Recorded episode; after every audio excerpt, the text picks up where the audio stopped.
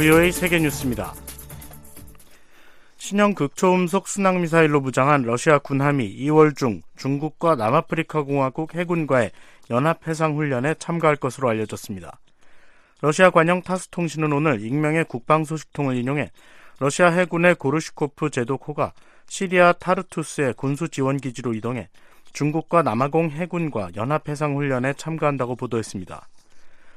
앞서 남아공 군 당국은 이번 훈련이 2월 17일부터 27일까지 실시된다며 남아공과 러시아, 중국 간 이미 번성하고 있는 관계를 강화하는 것이 목적이라고 발표한 바 있습니다.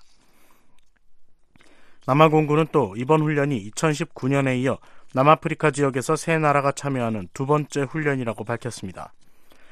고르시코프 제도코는 러시아의 최신 극초음속 순항미사일 지르콘을 탑재한 호위함으로 블라디미르 푸틴 러시아 대통령은 지난 4일 이 호위함을 대서양에 파견했다고 밝혔습니다. 당시 세르게이 쇼이구 러시아 국방장관은 지르콘 미사일은 음속의 9배, 사거리는 1000km 이상으로 어떠한 미사일 방어 체계도 극복할 수 있다고 강조한 바 있습니다. 전 세계적 경기 침체가 내년까지 계속될 것이라고 데이비드 맬패스 세계은행 총재가 밝혔습니다. 멜페스 총재는 어제 영국 스카이뉴스와의 인터뷰에서 지속적인 인플레이션과 신규 투자 부족을 지적하면서 2023년 또는 2024년에 강력한 경제 회복이 있을 것으로 보기 어렵다고 말했습니다.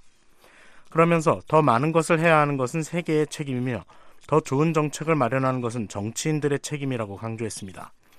세계은행은 지난 10일 발표한 경, 세계 경제 전망에서 올해 세계 경제 성장률을 지난해 6월 전망치였던 3.0%보다 1.3%포인트 낮은 1.7%로 하향 조정한 바 있습니다.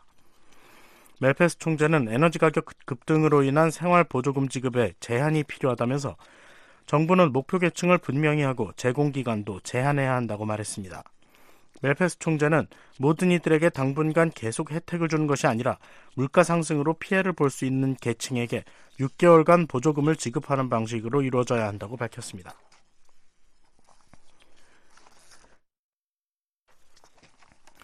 미국 서부 캘리포니아주에서 지난 21일 밤 무차별 총격으로 10명을 사망하게 한 70대 남성이 스스로 목숨을 끊었다고 경찰이 밝혔습니다.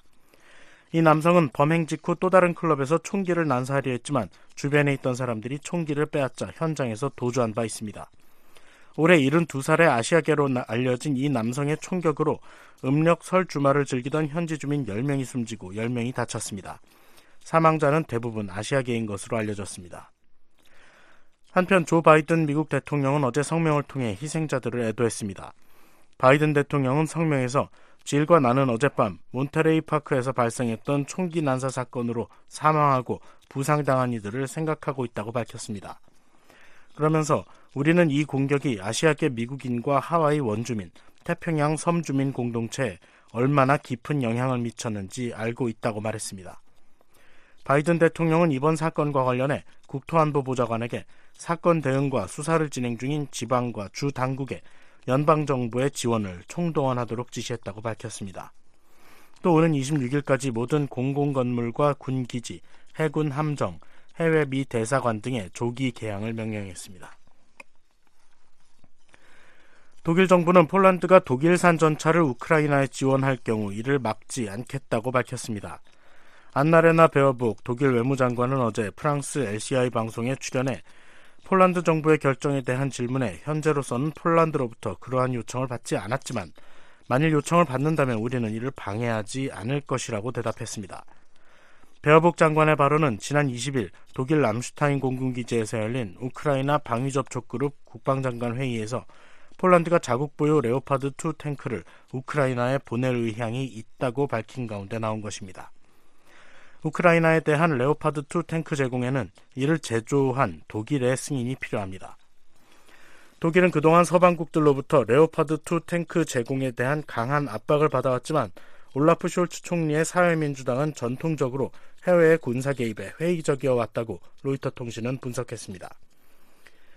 이런 가운데 마이클 맥카우 미 하원 외교위원장은 어제 미국 ABC 방송에 단 한대 에이브럼스 탱크만으로도 동맹국, 특히 독일이 러시아와의 전쟁을 치르기 위해 자체 탱크 보유분을 풀 수 있을 것이라며 동맹국들을 압박했습니다. VOA 세계뉴스 김시영입니다.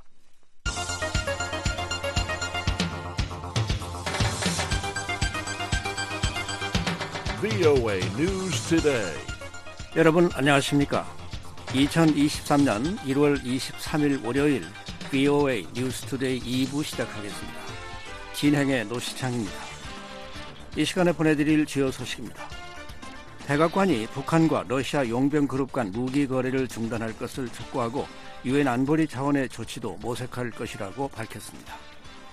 미국의 태평양 공군은 한국 공군과 정기적으로 훈련을 하고 있으며 인도 태평양의 모든 동맹 파트너와 훈련할 기회를 찾고 있다고 밝혔습니다.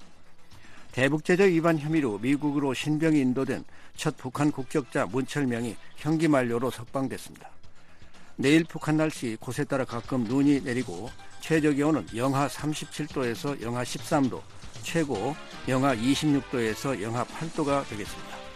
바다의 물결은 동해 앞바다 2 내지 4m, 서해 앞바다 1 내지 3m로 예상됩니다. 첫 소식입니다. 백악관이 북한과 러시아 용병 그룹 간 무기 거래 정황이 담긴 위성 사진을 공개하며 즉각 중단할 것을 촉구했습니다. 유엔 안보리 차원의 조치를 모색할 것이라는 점도 분명히 했습니다. 박형주 기자가 보도합니다. 백악관이 북한이 러시아 민간 용병 회사 바그너 그룹에 무기를 전달하는 정황을 포착한 위성 사진을 20일 전격 공개했습니다. 존 커비 백악관 국가안보회의 전략소통조정관은 이날 브리핑에서 러시아의 우크라이나 전쟁을 돕고 있는 바그너에 대한 추가 제재를 예고하면서 바그너에 무기와 탄약을 제공함으로써 우크라이나에 대한 러시아의 군사 작전을 계속 지원하고 있는 북한에 관해서도 언급하겠다고 말했습니다. I also want to uh, discuss a little bit North Korea's ongoing support for Russia's military operations against Ukraine. 커비 조정관은 이어 최근 몇 주 동안 우리는 북한 관리들이 바그너에게 무기를 제공했다는 사실을 거짓으로 부인하는 것을 봤다고 지적했습니다.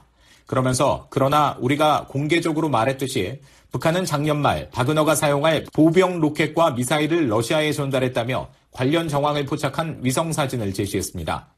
앞서 백악관은 지난해 12월 22일 북한이 바그너 그룹이 사용할 1차 무기 인도를 완료했으며 바그너 그룹 측이 북한에 무기 대금을 지불했다고 밝혔습니다.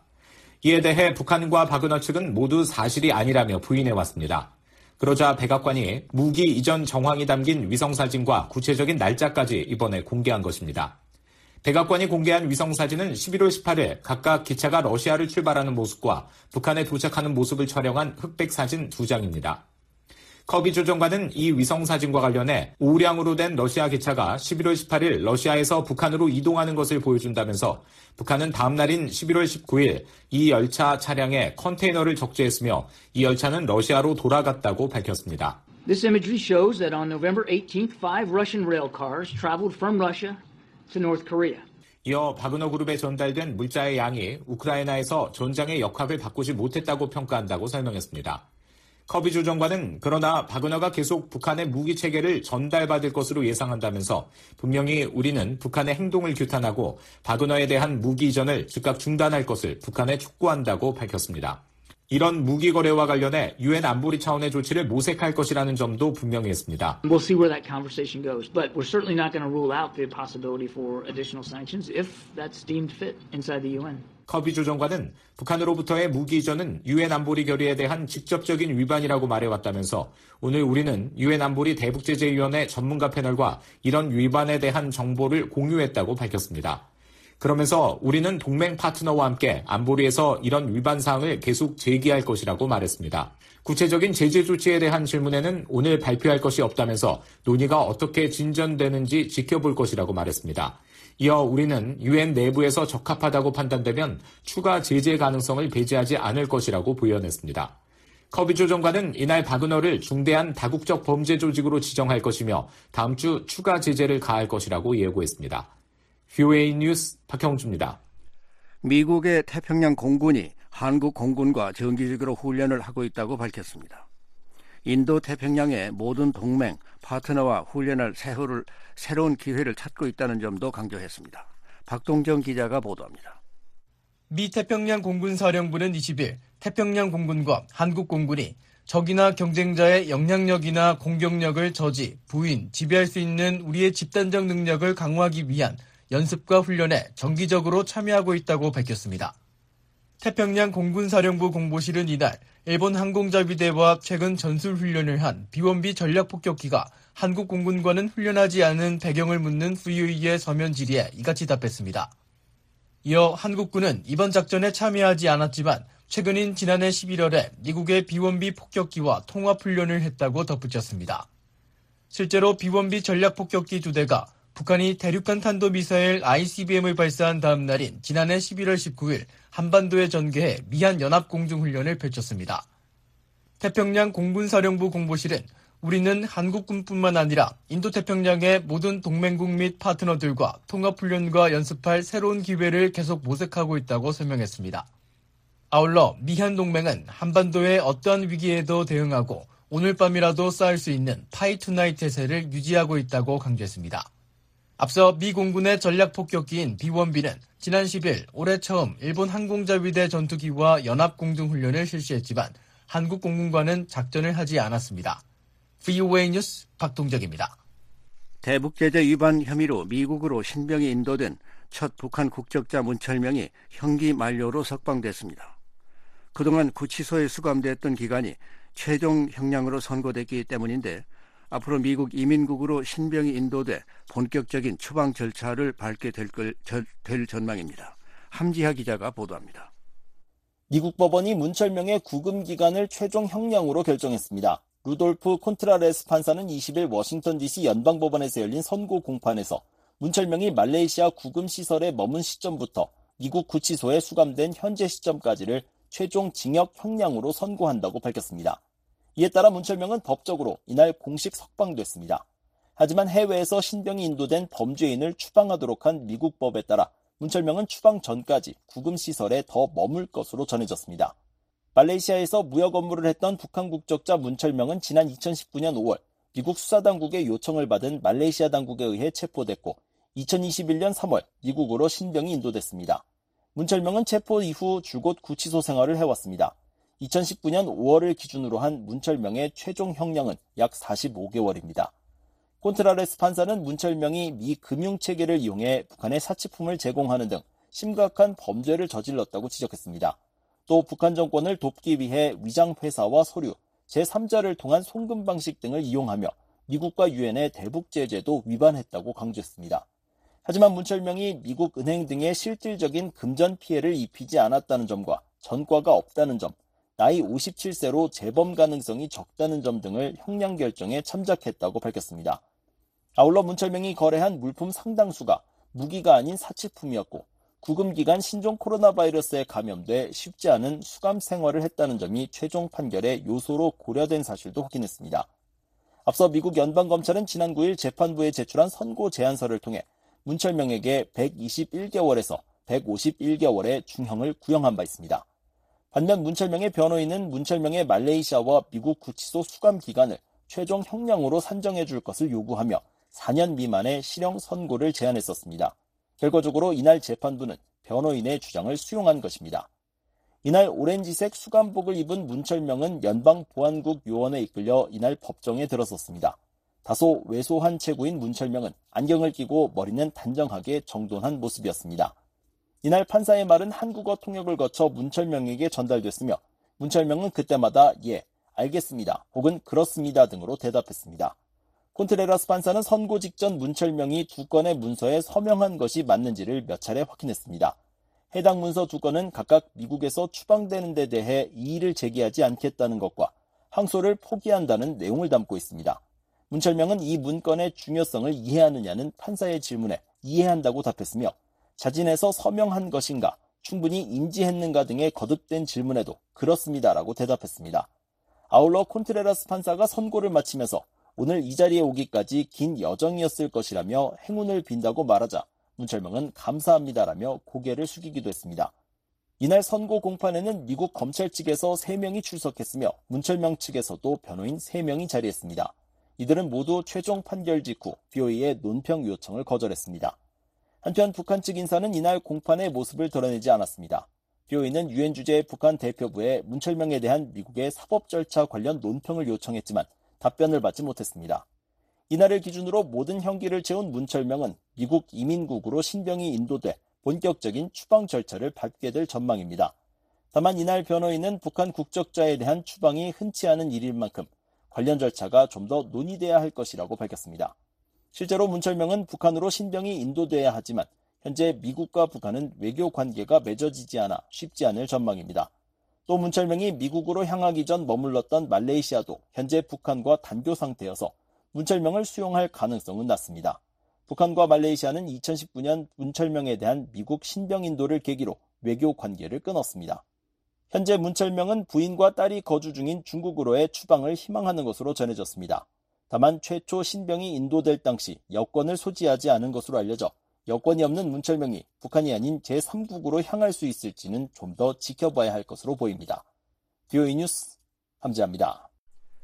미국 정부가 민간인 주도로 난민들의 초기 정착을 후원하는 프로그램을 마련했습니다. 미국에 정착한 탈북 난민들은 맞춤형 지원이 이루어질 것이라는 기대를 나타냈습니다. 박형주 기자가 보도합니다.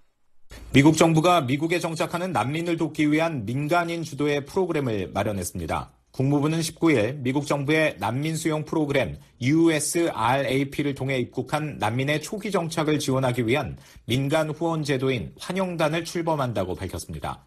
미국 시민이나 영주권자 등 최소 5명 이상의 성인이 그룹을 이루어 환영단에 지원해 미국 내 난민의 초기 정착을 개별적으로 후원할 수 있는 제도입니다. 민간 후원자들은 난민 지원을 위한 기금을 독립적으로 모아 난민들이 새로운 지역 사회에 적응하는데 필수적인 지원을 첫 90일간 제공하는 것입니다. 구체적으로는 주택과 일자리 찾기, 자녀 학교 등록을 비롯해 이들이 지역 사회의 필수 서비스에 연결될 수 있도록 도움을 주는 역할을 하게 됩니다. 그동안 난민의 정착을 돕기 위해 주로 비영리 난민 지원 단체와 협력했던 미국 정부가 이제 일반 미국인들도 난민을 직접 후원할 수 있는 제도적 장치를 마련한 것입니다. 이와 관련해 국무부는 환영단은 미국 사회의 선의를 활용함으로써 우리나라가 더 많은 난민을 따뜻하게 맞을 수 있는 역량을 확대할 것이라고 이 프로그램의 취지를 설명했습니다. 국무부는 올해 상반기에는 이미 도착한 난민과 후원단의 연계를 촉진하는 데 집중하고 후반기에부터는 민간인이 후원하기를 원하는 난민을 찾아 USRAP에 직접 제안할 수 있도록 한다는 계획입니다. 탈북 난민들도 이 프로그램의 혜택을 받을 수 있습니다. 미국 정부 고위 당국자는 이날 진행된 프로그램 설명회에서 탈북민들도 지원 대상에 포함되느냐는 질문에 출신 국가에 관계없이 유엔 난민기구가 미국 난민 입국 프로그램에 재정착을 요청한 사례에 해당하는 전 세계 난민들에게 혜택을 주기 위함이라고 답했습니다. 그러면서 북한 출신의 사람들도 여기에 해당할 경우 민간 후원을 통해 미국에 입국하고 재정착하는 데 도움을 받을 수 있다고 설명했습니다. 미국 정부는 올해 회계 연도가 끝나는 9월까지 난민 5천 명의 후원자를 찾는 것이 목표이며 환영단 프로그램 운영 초기에는 유엔과 각지의 미국 대사관을 통해 선정된 난민을 데려올 예정이라고 로이터 통신은 보도했습니다. 앞서 미국 정부의 난민 수용 프로그램을 통해 미국에 정착한 탈북민들은 이번 프로그램을 통해 맞춤형 지원이 가능할 것으로 기대한다며 긍정적인 평가를 냈습니다. 2006년 미국에 정착한 1호 탈북 난민으로 현재 동부 버지니아주에 살고 있는 데보라 최 씨는 정착 초기 정부를 통한 지원단체를 통해 많은 도움을 받았지만 언어 문제가 쉽지 않았었다고 말했습니다. 그러면서 정부가 난민들의 국적에 맞는 환영단을 연계해 준다면 큰 도움이 될 것이라며 자신도 기회가 된다면 기꺼이 참여해 보고 싶다고 20일 BOA에 전했습니다. 한국분이 같은 같은 언어로 세심하게 도와주는 거랑 좀 더 이게 언어 차이에서 좀어그 통화 커뮤니케이션이 좀잘 대화가 자세하게 전달 그 하는 게 좀 한계가 있었거든요. 또 같은 또 한국 분들이 또 이렇게 그룹을 나누어서 또 한국 사람 한국 분들도 저가 저도 기꺼이 그런 프로그램에 참여해서 같은 우리 탈북민들한테 그 난민들이 들어오면은 저도 뭐 어, 자원에서 도울 생각도 있거든요. 2021년 미국의 난민 자격으로 입국해 현재 경제 전문가로 일하고 있는 갈렙 조 씨는 초기 일괄적으로 지급되는 주거 지원비 등이 상당히 빠듯해서 어려웠었다고 말했습니다. 또 교통편, 지역사회 정보 등 사소한 것도 초기 난민들이 힘들어하는 문제라고 전했습니다. 그런 만큼 단체의 일괄적인 지원이 아니라 민간 환영단이 연계돼 난민의 사정에 맞게 지원해주면 실질적인 도움이 될 것이라고 갈렙 조 씨는 덧붙였습니다. 난민센터랑은 워낙 많은 난민들을 동시다발적으로 지원해야 되기 때문에 맞춤형이 아니고 그냥 뭐 지원도 솔직히 말하면 이제 한 달에 뭐 한 2,300불 정도 이제 렌트비로 보조해주고 그 처음에 이제 헬스케어 하는 거에서 보조해주고 그랬었는데 가장 큰 이제 문제는 일단 그 음, 난민센터에 주는 종착 지원금이 어, 혼자서, 혼자서나 하고는 뭐두 명이서 그렇게 아파트를 렌트할 만한 그런 금액이 아니었어요. 갈레조 씨는 또 북한 난민에 한해서만 본다면 지금 난민이 들어와서 정착하는 것보다 난민으로 들어오는 수가 절대적으로 적은 게 문제라면서 국무부가 후반기부터 환영단위 USRAP에 직접 난민을 제한할 수 있도록 한다는 계획이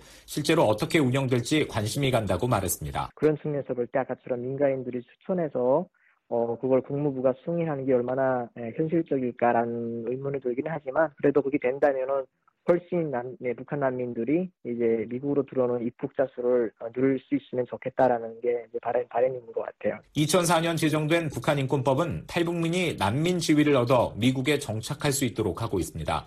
하지만 국무부 인구 난민 이주국이 공개한 자료에 따르면 현재까지 미국에 공식 입국한 탈북 난민은 230명이 채 안 됩니다. 특히 2018년 이후 입국 탈북 난민은 연간 한 자릿수로 떨어졌고 신종 코로나 바이러스 대유행 이후에는 더욱 줄었습니다. VOA 뉴스 박형주입니다. 남북한 이산가족 상봉 행사가 5년째 중단된 가운데 상봉 신청자들이 고령으로 사망하면서 생존자 비율이 빠르게 줄어들고 있습니다. 한국 정부는 설 명절을 맞아 또다시 북한에 이산가족 상봉 등을 위한 대화를 촉구했지만 북한은 여전히 아무런 반응을 보이지 않고 있습니다. 서울에서 김환영 기자가 보도합니다.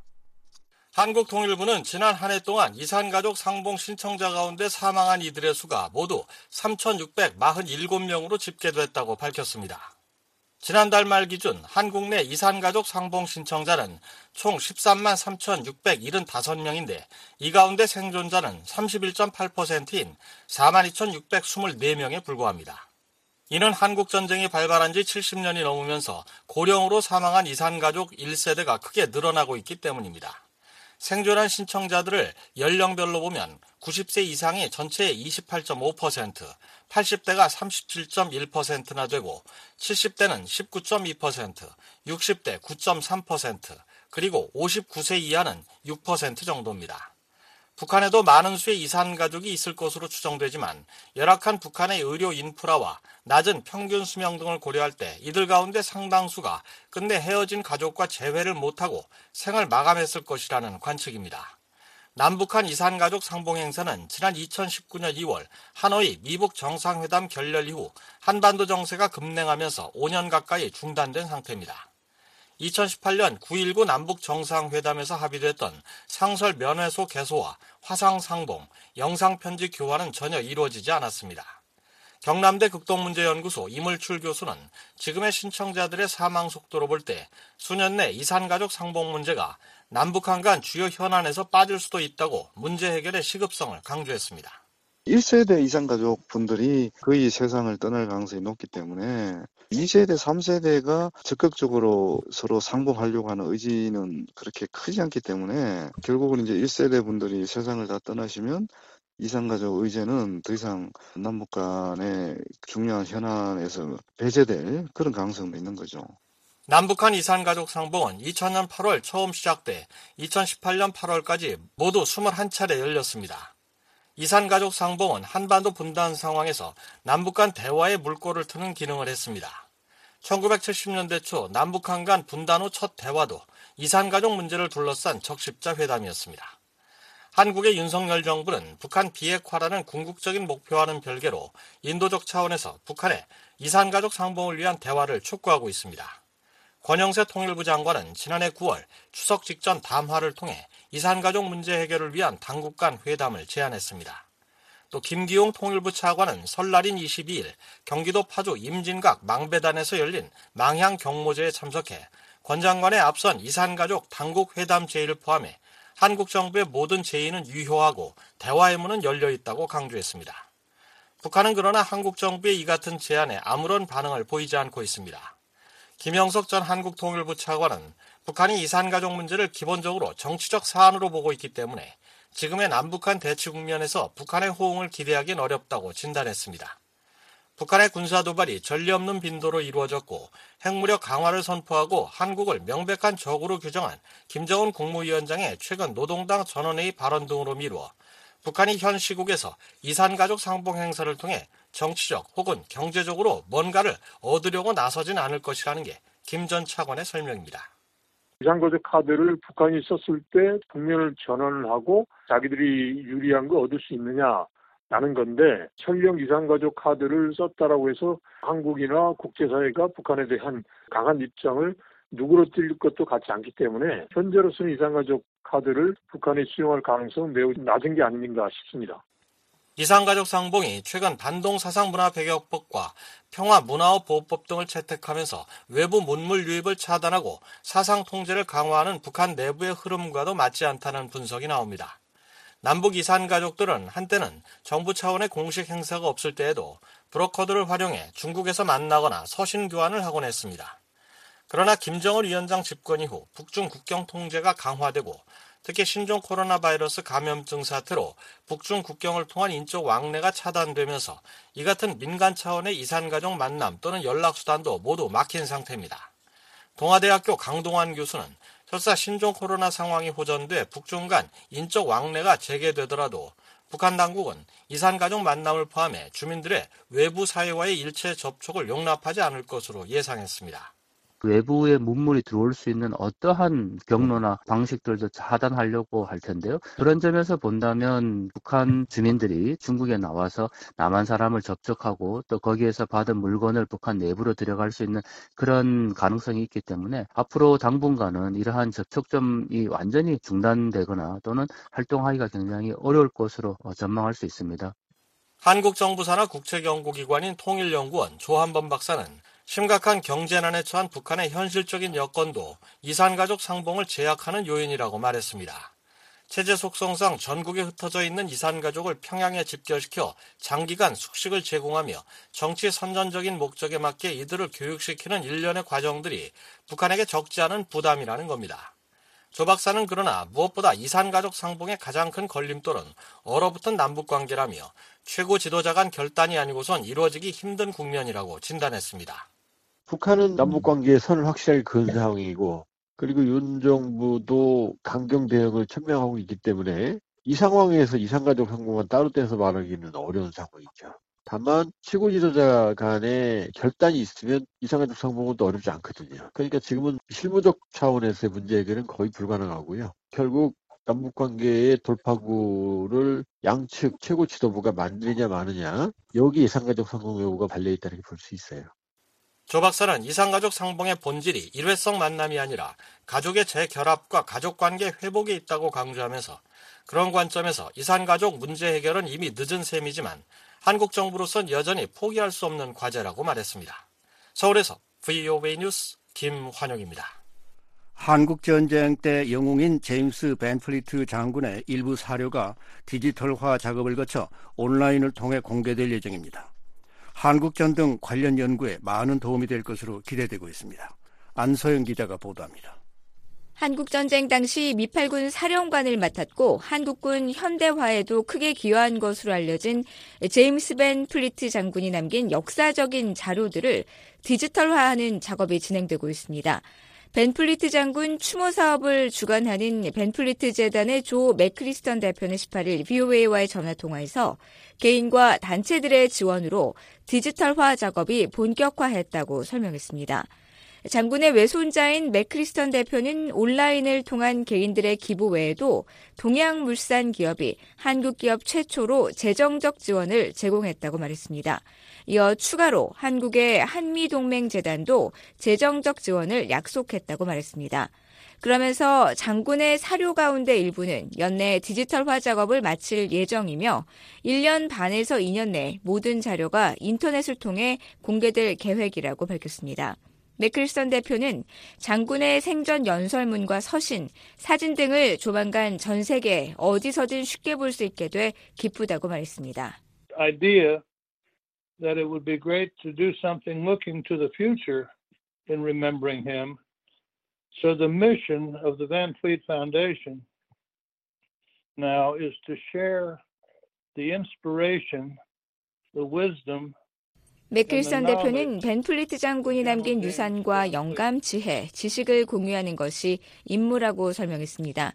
그러면서 할아버지가 젊은 시절부터 직접 남긴 기록만큼 전 세계와 후손들에게 그를 단적으로 보여줄 수 있는 것은 없을 것이라고 말했습니다. 맥크리스턴 대표는 벨 플린튼 장군이 지난 1992년 별세하기 바로 직전까지 50년을 곁에서 함께했습니다.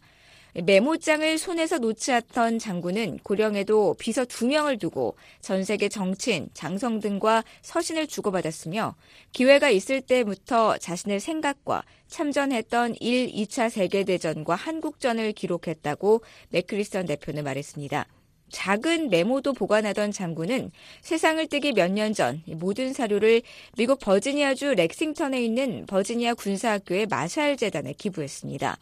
맥크리선 대표는 그동안 장군의 자료를 열람하기 위해서는 한국뿐 아니라 전 세계 여러 국가 사람들이 직접 버지니아주를 찾아야 했지만 앞으로는 그런 수고를 덜게 됐다고 말했습니다.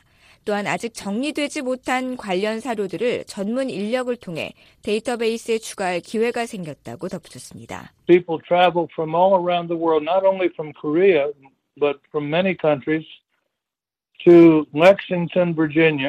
Here in America, to the George Marshall Foundation, mm-hmm. where my grandfather donated all of his personal archives. 마샬 재단 지하실에 보관되어 있는 약 20m 길이의 박스에는 사진 만여 장, 문서 천여 개가 담겨 있는데 전문 지식이 부족한 자신과 마샬 재단 직원 모두 확인 작업에 어려움을 겪었다는 겁니다. 맥크리스턴 대표는 수년 전 마샬 재단을 방문한 한미동맹 재단 측과 박스를 열어 벤플리트 장군이 박정희 전 대통령과 그의 가족과 함께 찍은 사진, 이승만 전 대통령과 주고받은 서신 여러 장을 찾아낸 사례도 언급했습니다. 그러면서 모든 자료가 온라인에 공개되면 한국전을 포함한 한국의 근대화 연구자들에게 많은 도움이 될 것이라고 말했습니다. 이번 작업에 재정적 지원을 약속한 한미동맹재단의 신기업 사무처장은 18일 VOA에 벤플리트 장군과 각별한 인연을 맺었던 백선엽 장군의 추모 행사에서 두 장군의 후손들이 만났고 이 자리에서 벤플리트 장군의 업적을 기리는 재단 사업을 지원하기로 결정했다고 설명했습니다. 승리하려는 의지라는 신조로 유명한 벤플리트 장군은 1951년 4월 11일 미팔군 사령관으로 한국전쟁에 참전해 중공군 공세를 꺾고 38도선 북쪽으로 전선을 북상시킨 주역입니다. 한국에 도착한 직후 승산이 없으니 일본 도쿄로 철수해야 한다는 참모의 건의에 나는 승리하러 이곳에 왔다며 나와 함께하기 싫다면 당장 집으로 돌아가라고 말한 것으로 알려졌습니다. 벤플리트 장군은 또한 한국 육군 사관학교 설립에도 기여했고 전역 후에는 코리아 소사이어티를 설립해 미한 우호 증진에 크게 기여했습니다. 벤플리트 장군은 지난 1992년 9월 23일 미국 플로리다주 폭시티 자택에서 향년 100세를 일기로 세상을 떠났습니다. VOA 뉴스 안소영입니다. 미국 국립공원관리청이 한국전쟁 추모의 벽에서 확인된 오류를 수정하기 위해 국방부와 관련 민간단체를 지원할 준비가 돼 있다는 입장을 밝혔습니다. 이재훈 기자가 보도합니다. 미 국립공원관리청은 한국전 추모의 벽에 일부 기재 오류가 발생한 것과 관련해 우리는 한국전 참전용사 기념재단과 국방부가 확인한 추모의 벽 수정을 위해 그들을 지원할 준비가 돼 있다고 밝혔습니다. 마이클 리터스트 국립공원관리청 대변인은 VOA 관련 논평 요청에 19일 국립공원관리청은 한국전쟁기념공원을 관리하는 것을 영광으로 생각한다면서 이같이 말했습니다. 다만 국립공원관리청 관계자는 VOA에 국립공원관리청은 기념비에 어떤 이름을 올릴 것인지를 결정하거나 명단을 작성하는 어려운 결정에 관여하지 않는다며 그런 중대한 책임은 국방부에 있고 국방부가 한국전 참전용사 기념재단의 명단을 제공했다고 설명했습니다.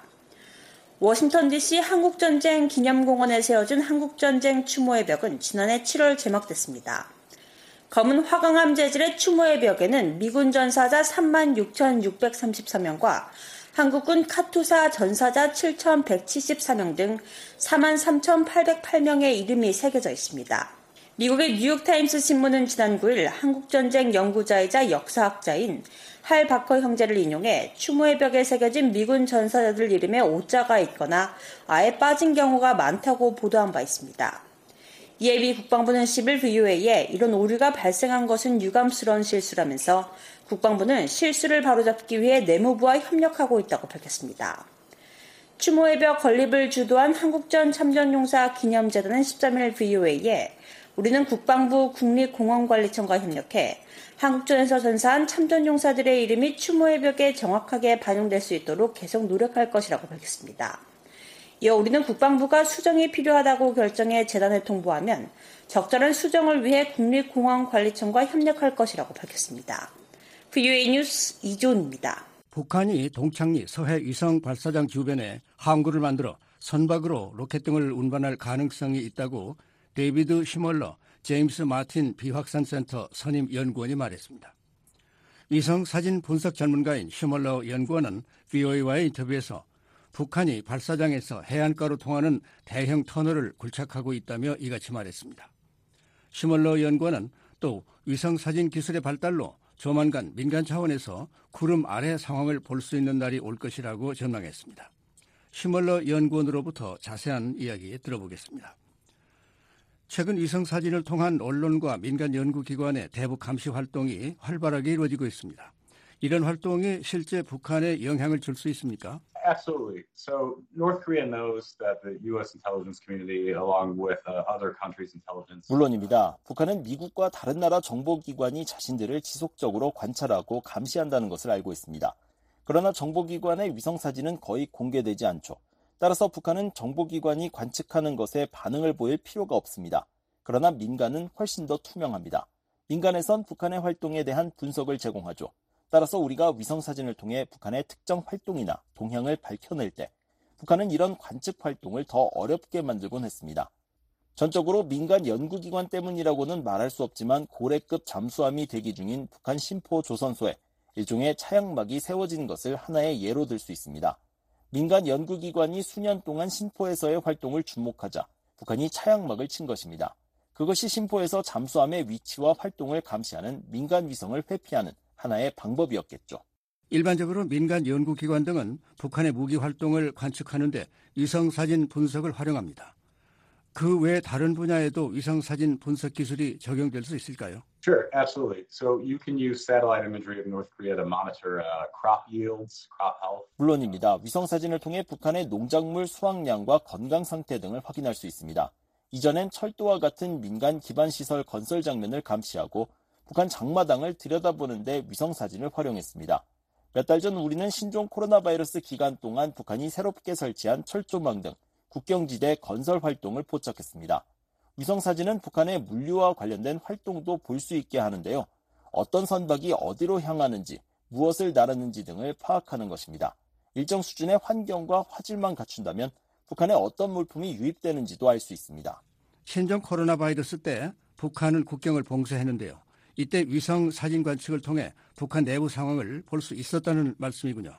Yeah, so we noticed that they would set up uh, certain uh, kind of waylay stations on the border with China. 그렇습니다. 북중 국경 지역에 화물 보관 장소가 만들어진 것을 파악했습니다.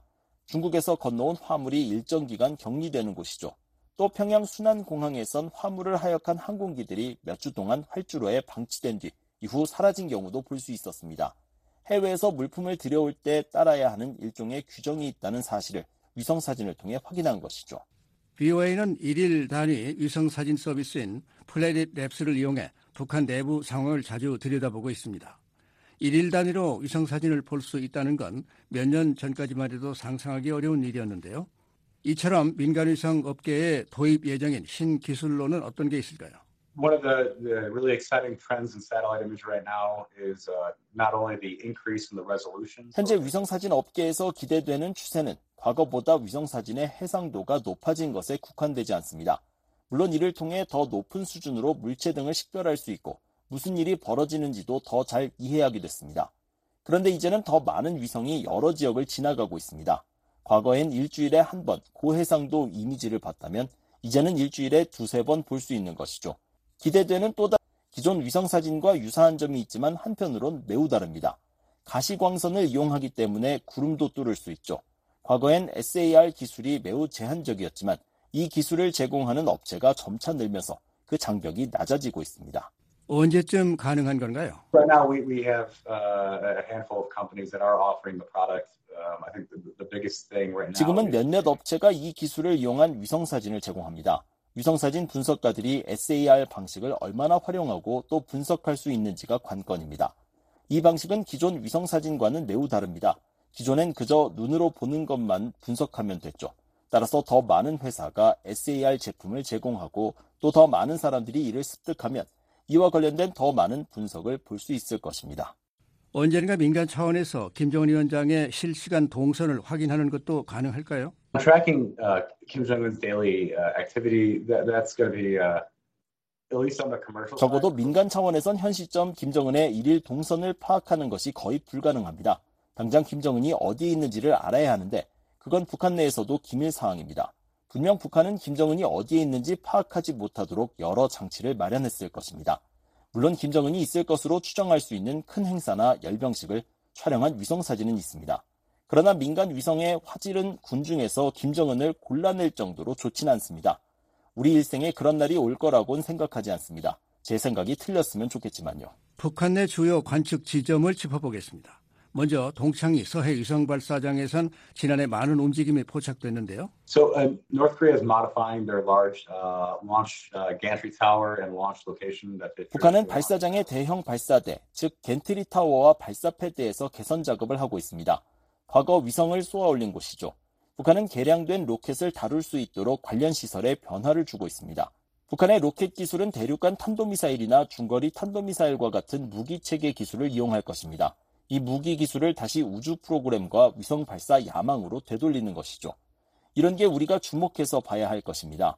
아울러 우리는 북한이 수평 형태의 대형 고체 연료 엔진 시험대를 서해 발사장 내에 만든 것을 봤습니다. 추후 중요한 시설로 자리 잡을 것으로 보입니다. 그런 걸 만들어 놓고 단 한 번만 사용한 뒤 폐기하지 않을 것이니까요. 서해 위성 발사장의 서쪽에선 터널 굴착 작업이 벌어지고 있습니다. 산 반대편의 해안가를 연결하는 터널인데요. 확언은 할 수 없지만 현재로선 북한이 큰 부두를 건설해 선박을 통해 로켓과 같은 물품을 옮기려 한다는 추정이 나오고 있습니다. 평양 등지에서 직접 배로 실어 나르는 것이죠. 열차 대신 말입니다.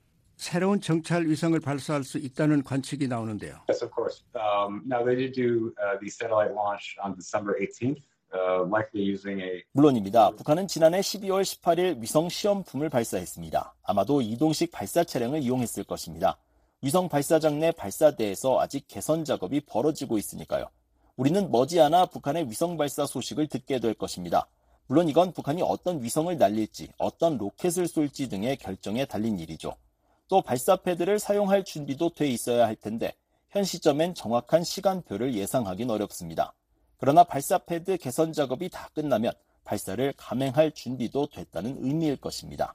영변에서도 지난해 활동이 감지됐습니다. 어떤 장면을 확인하셨나요? Right. So the five megawatt reactor, which is uh, the one uh, publicly known reactor that's operating. 북한이 가동한 것으로 알려진 5메가와트 원자로가 여전히 돌고 있습니다. 또 우라늄 농축 공장의 북쪽 부분을 확대한 사실도 확인했는데요. 북한이 무기 프로그램을 위한 우라늄 농축을 하는 곳이죠. 이는 북한의 우라늄 농축 역량을 크게 늘릴 것이란 점을 보여줍니다. 다만 우라늄 농축 시설을 북한이 공개하지 않고 있어 여전히 많은 것이 불분명한 상태입니다. VOA는 위성사진 분석을 통해 2022년 북한 서해에서 수십 건의 선박간 환적 의심 사례를 확인했습니다. 그런데 위성사진으로 포착하는 것만으로 북한의 불법 활동을 중단시킬 수 없다는 의견도 나오는데요. It will be very useful in identifying the illegal activity happening. But in, in reducing it, 위성 사진은 불법 활동을 포착하는데 매우 유용한 도구가 될 수 있습니다. 그러나 그러한 불법 활동을 줄이기 위해선 법을 집행하는 장치가 작동해야 합니다. 위성 사진은 불법 활동이 어디에서 일어나는지 알려줄 수 있을 뿐입니다. 위성 사진이 그런 활동에 끼어들어 북한에 허용되거나 그렇지 않은 물품을 주고받는 선박을 멈출 수는 없으니까요. 물론 그런 활동을 조명한다는 차원에선 그런 활동을 막는 데 도움이 될 수 있습니다만 실제로는 정부가 나서서 물리적으로 중단시켜야 합니다. 위성 사진을 이용한 언론 보도와 민간 연구기관의 분석 자료가 과거보다 많아지면서 이를 얼마나 신뢰할 수 있는지에 대한 의문도 제기됩니다. 논문의 경우 동료나 관련 학계가 서로 평가를 하는 장치가 마련이 되어 있는데 위성 분석은 그렇지 않습니다. So uh, on self-regulation, the, the field is still relatively new, and the way that we interact. with 스스로 규제하는 장치에 대한 것인데요. 이 분야는 상대적으로 새롭고 우리가 다루는 정보도 미디어와의 연결됐다는 특성 때문에 상호 작용하는 방식이 훨씬 더 빠릅니다. 그래서 제가 있는 조직이나 다른 연구기관이 완전히 잘못 해석하거나 작은 실수를 하는 경우는 있을 수 있습니다. 해당 정보가 지닌 뉘앙스를 틀리게 해석하는 경우를 포함해서요. 하지만 이 업계가 스스로 규제합니다. 우리와 같은 방식으로 일하는 다른 연구기관이 있고 우리도 그들과 같은 방식으로 작업을 합니다. 그래서 이런 연구기관이 서로 동의하지 않는 내용을 발견할 때 종종 그 즉시 다른 해석과 분석을 내놓습니다. 따라서 자체 규제 장치가 있는 것입니다.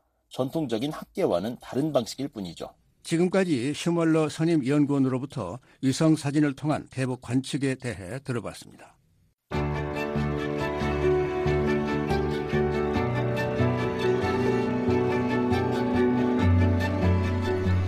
한반도 주요 뉴스의 배경과 의미를 살펴보는 쉬운 뉴스 흥미로운 소식 뉴스 동서남북입니다.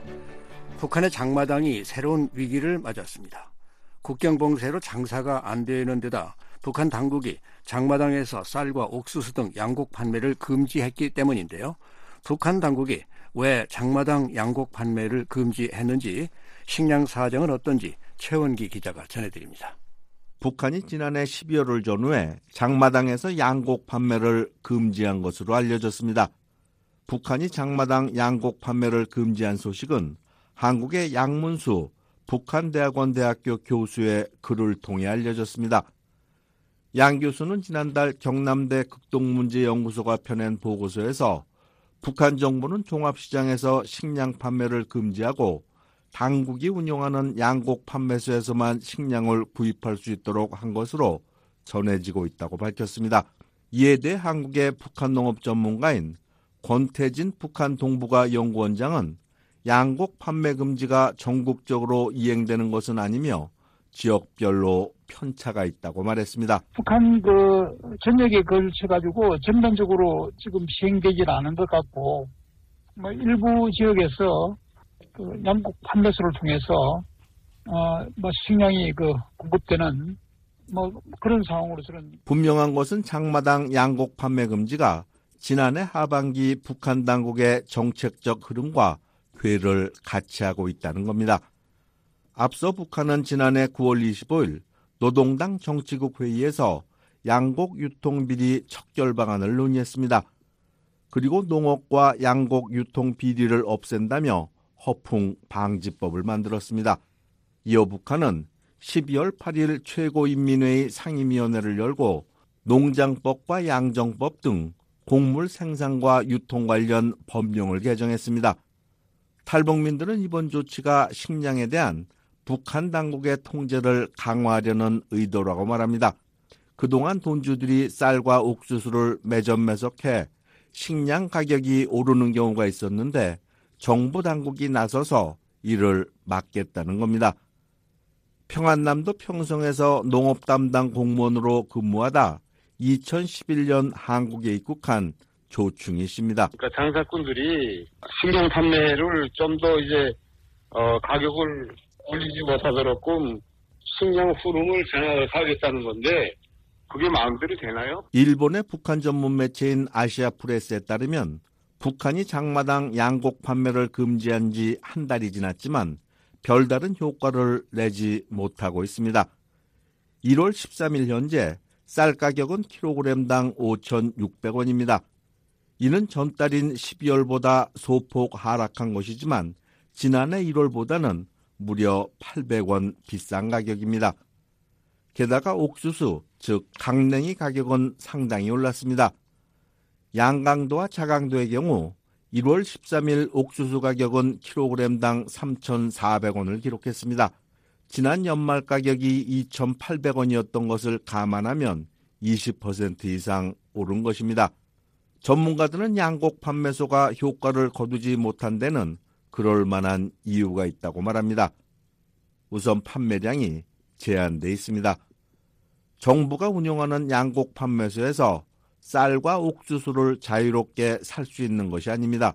월 1회 1인당 5kg 정도를 세대 단위로 판매하는 것으로 알려졌습니다. 한 세대를 4인 가족으로 가정하면 한 달에 20kg을 양곡 판매소에서 살 수 있는 겁니다. 문제는 구매량이 작은 것입니다. 북한의 4인 가족이 1인당 쌀을 500g씩 먹는다고 치면 하루 한 세대에 필요한 양은 2kg입니다. 그러면 한 달에는 60kg이 필요합니다. 따라서 양곡 판매소에서 식량을 구입하더라도 40kg이 여전히 부족합니다. 이런 이유로 주민들은 여전히 장마당에서 쌀을 살 수밖에 없다고 조충희 씨는 말했습니다. 근데 이제 5일분이나 일주일분밖에 안 줬으니까 12월 달도. 1월 달에 들어와서도 이제 그렇게밖에 못 줬고요. 근데 전체적으로 그게 이제 100명이면 100명한테 다 준 게 아니고 주다가 중간에 떨어졌거든요. 식량이 부족해서 못 주고 다음 달에 준다 해서 다음 달에도 이제 5일분밖에 못 줬고 계속 그렇게 되니까 나머지 25일은 장마당에서 사 먹여야 되는 거죠. 강냉이 가격이 오른 것은 식량난에 대한 북한 주민들의 불안 심리가 반영된 것으로 보입니다. 지난해 농사가한데 식량 가격이 오를 것이라는 소문이 돌자 주민들이 너도나도 강냉이를 사느라 가격이 올랐다는 겁니다. 북한 당국이 장마당 식량 통제를 하려다 실패한 것은 이번이 처음이 아닙니다. 북한은 지난 2005년 국가가 식량 유통을 전담하는 양곡 전매제를 도입하려 했습니다. 그러나 농민들과 장마당이 호응하지 않아 실패했습니다. 또 김정은 위원장은 2021년 여름 식량 가격이 치솟자 7월 17일 인민생활 안정을 위한 특별 명령을 내렸습니다. 군량미를 방출하라는 것이었습니다. 그러나 정부 당국이 보유한 양곡이 부족해 이 조치 역시 흐지부지 되고 말았습니다. 전문가들은 장마당 양곡 판매 금지가 기존의 포전 담당제에 역행하는 것이라고 지적합니다. 북한이 2012년부터 도입한 포전 담당제는 한 분조가 15톤을 생산하면 국가에 5톤을 납부하고 나머지 10톤은 농민들이 자율적으로 처분하는 것이었습니다. 그동안 농민들은 자기가 확보한 곡물을 장마당에 팔아 살림을 꾸려왔습니다. 그러나 지금 북한 당국이 하려는 것은 곡물 대부분을 헐값에 수매하고 장마당 양곡 판매를 금지하는 겁니다. 농민과 장마당 상인 모두 돈을 벌 기회가 줄어들 수밖에 없습니다. 따라서 북한 당국의 이번 조치는 농민과 장마당 상인들의 반발을 불러일으킬 것으로 보입니다. 미국의 북한 경제 전문가인 윌리엄 브라운 메릴랜드 대 교수는 이번 조치는 쌀 가격을 낮추기 위한 것이라며 농민들로서는 반발할 수밖에 없다고 말했습니다. 북한 당국은 양곡 판매소 등 여러 조치를 취하고 있지만 식량 사정은 여전히 어둡습니다. 기본적으로 쌀과 옥수수 같은 식량 공급이 부족한 상황입니다. 한국농촌진흥청은 북한의 지난해 곡물 생산량을 전년도보다 3.8% 감소한 451만 톤으로 추정했습니다. 북한 주민들이 한 해 먹고 살기 위해서는 550만 톤이 필요한데 100만 톤가량 부족한 겁니다. 북한 당국은 식량 부족분을 채우기 위해 중국에서 식량을 수입하고 있습니다. 중국 해관 총소에 따르면 북한은 지난해 11월 중국으로부터 3만 톤 상당의 쌀을 수입했습니다. 앞서 10월에도 730만 달러 상당의 쌀을 중국에서 수입했습니다. 그러나 북한 농업을 오래 관찰해온 권태진 원장은 그 정도 수입으로는 어림도 없다고 말합니다. 뭐 한 450만 톤 같으면은 적어도 100만 톤 이상 그 외부에서 들어가야 되는 거거든요. 연간 곡물 수입량이 뭐 작년 같은 경우에 뭐 한 10만 톤 남짓 정도밖에 안 될 텐데 과거에는 그 알게 모르게 음성으로 이제 음성적으로 이제 밀수가 많이 들어갔기 때문에 공식적인 수입량이 수십만 톤만 돼도 곡물 수급이 그냥 어느 정도 안정을 찾을 수가 있었는데 지금은 비공식 수입이 거의 이제 근절되다시피 했기 때문에 북한 관영 노동신문은 식량 문제 해결에 나라의 존망이 걸려 있다며 밥 먹는 사람들은 모두가 식량 문제 해결에 나서라고 강조하고 있습니다. 그러나 대북 제재와 국경 봉쇄가 계속되는 상황에서 양곡 통제만으로 식량 문제를 해결하기는 쉽지 않다고 전문가들은 지적합니다. VOA 뉴스 최원기입니다. 지금까지 VOA 뉴스 투데이 2부를 들으셨습니다. 잠시 후에는 역사 속 오늘 세계 뉴스에 이어 여기는 워싱턴입니다가 방송됩니다. 이 시간은 지구촌 오늘과 아메리카나우 그리고 주간 프로로 헬로 서울이 방송됩니다. 여러분의 많은 애청 바랍니다.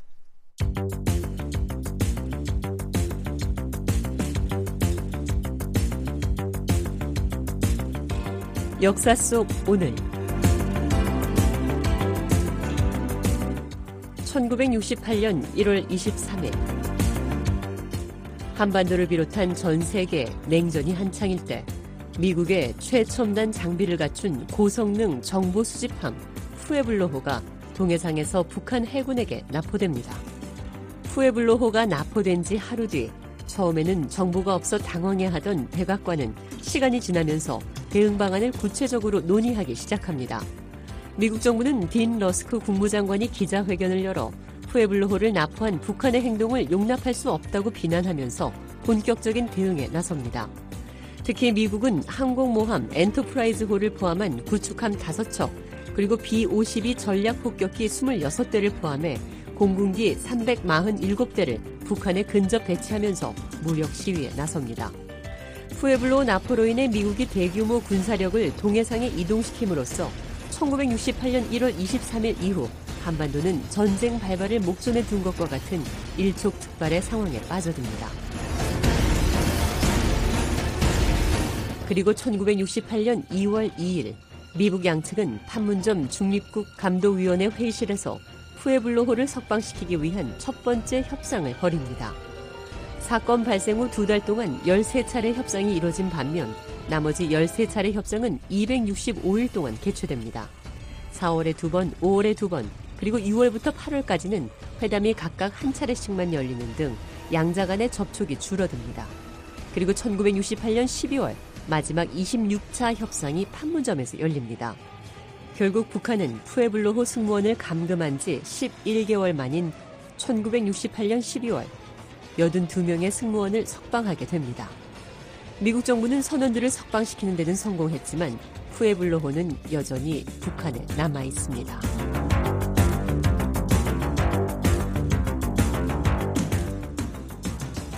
(1737년 1월 23일)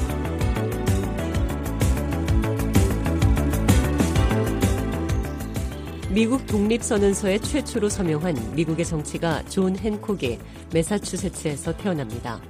아버지는 존 헨콕이 어릴 때 일찍 돌아가셨고 뉴잉글랜드의 큰 상인이었던 숙부 토머스 헨콕의 손에 자라납니다. 보스턴 라틴 학교를 졸업하고 하버드 대학교에 진학해 존 헨콕의 나이 17살에 경영학 학위를 받습니다. 졸업 후에는 숙부 아래서 일하게 됩니다. 헨콕은 1760년에서 1764년까지 영국에서 숙부의 조선업 고객과 그리고 많은 거래처에서 인맥을 키웠고 헨콕이 영국으로부터 귀국한 직후 숙부가 사망하자 헨콕은 숙부의 유산과 사업을 물려받게 됩니다.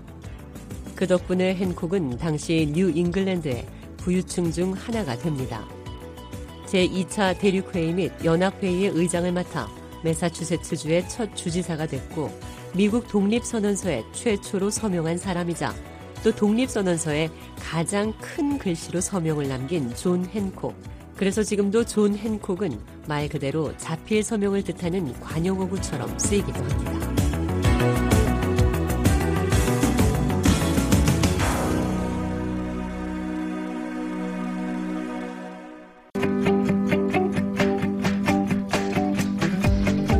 다양한 세계 소식부터 신속하고 정확한 한반도 뉴스까지 BOA 방송이 청취자 여러분께 더욱 가까이 다가갑니다.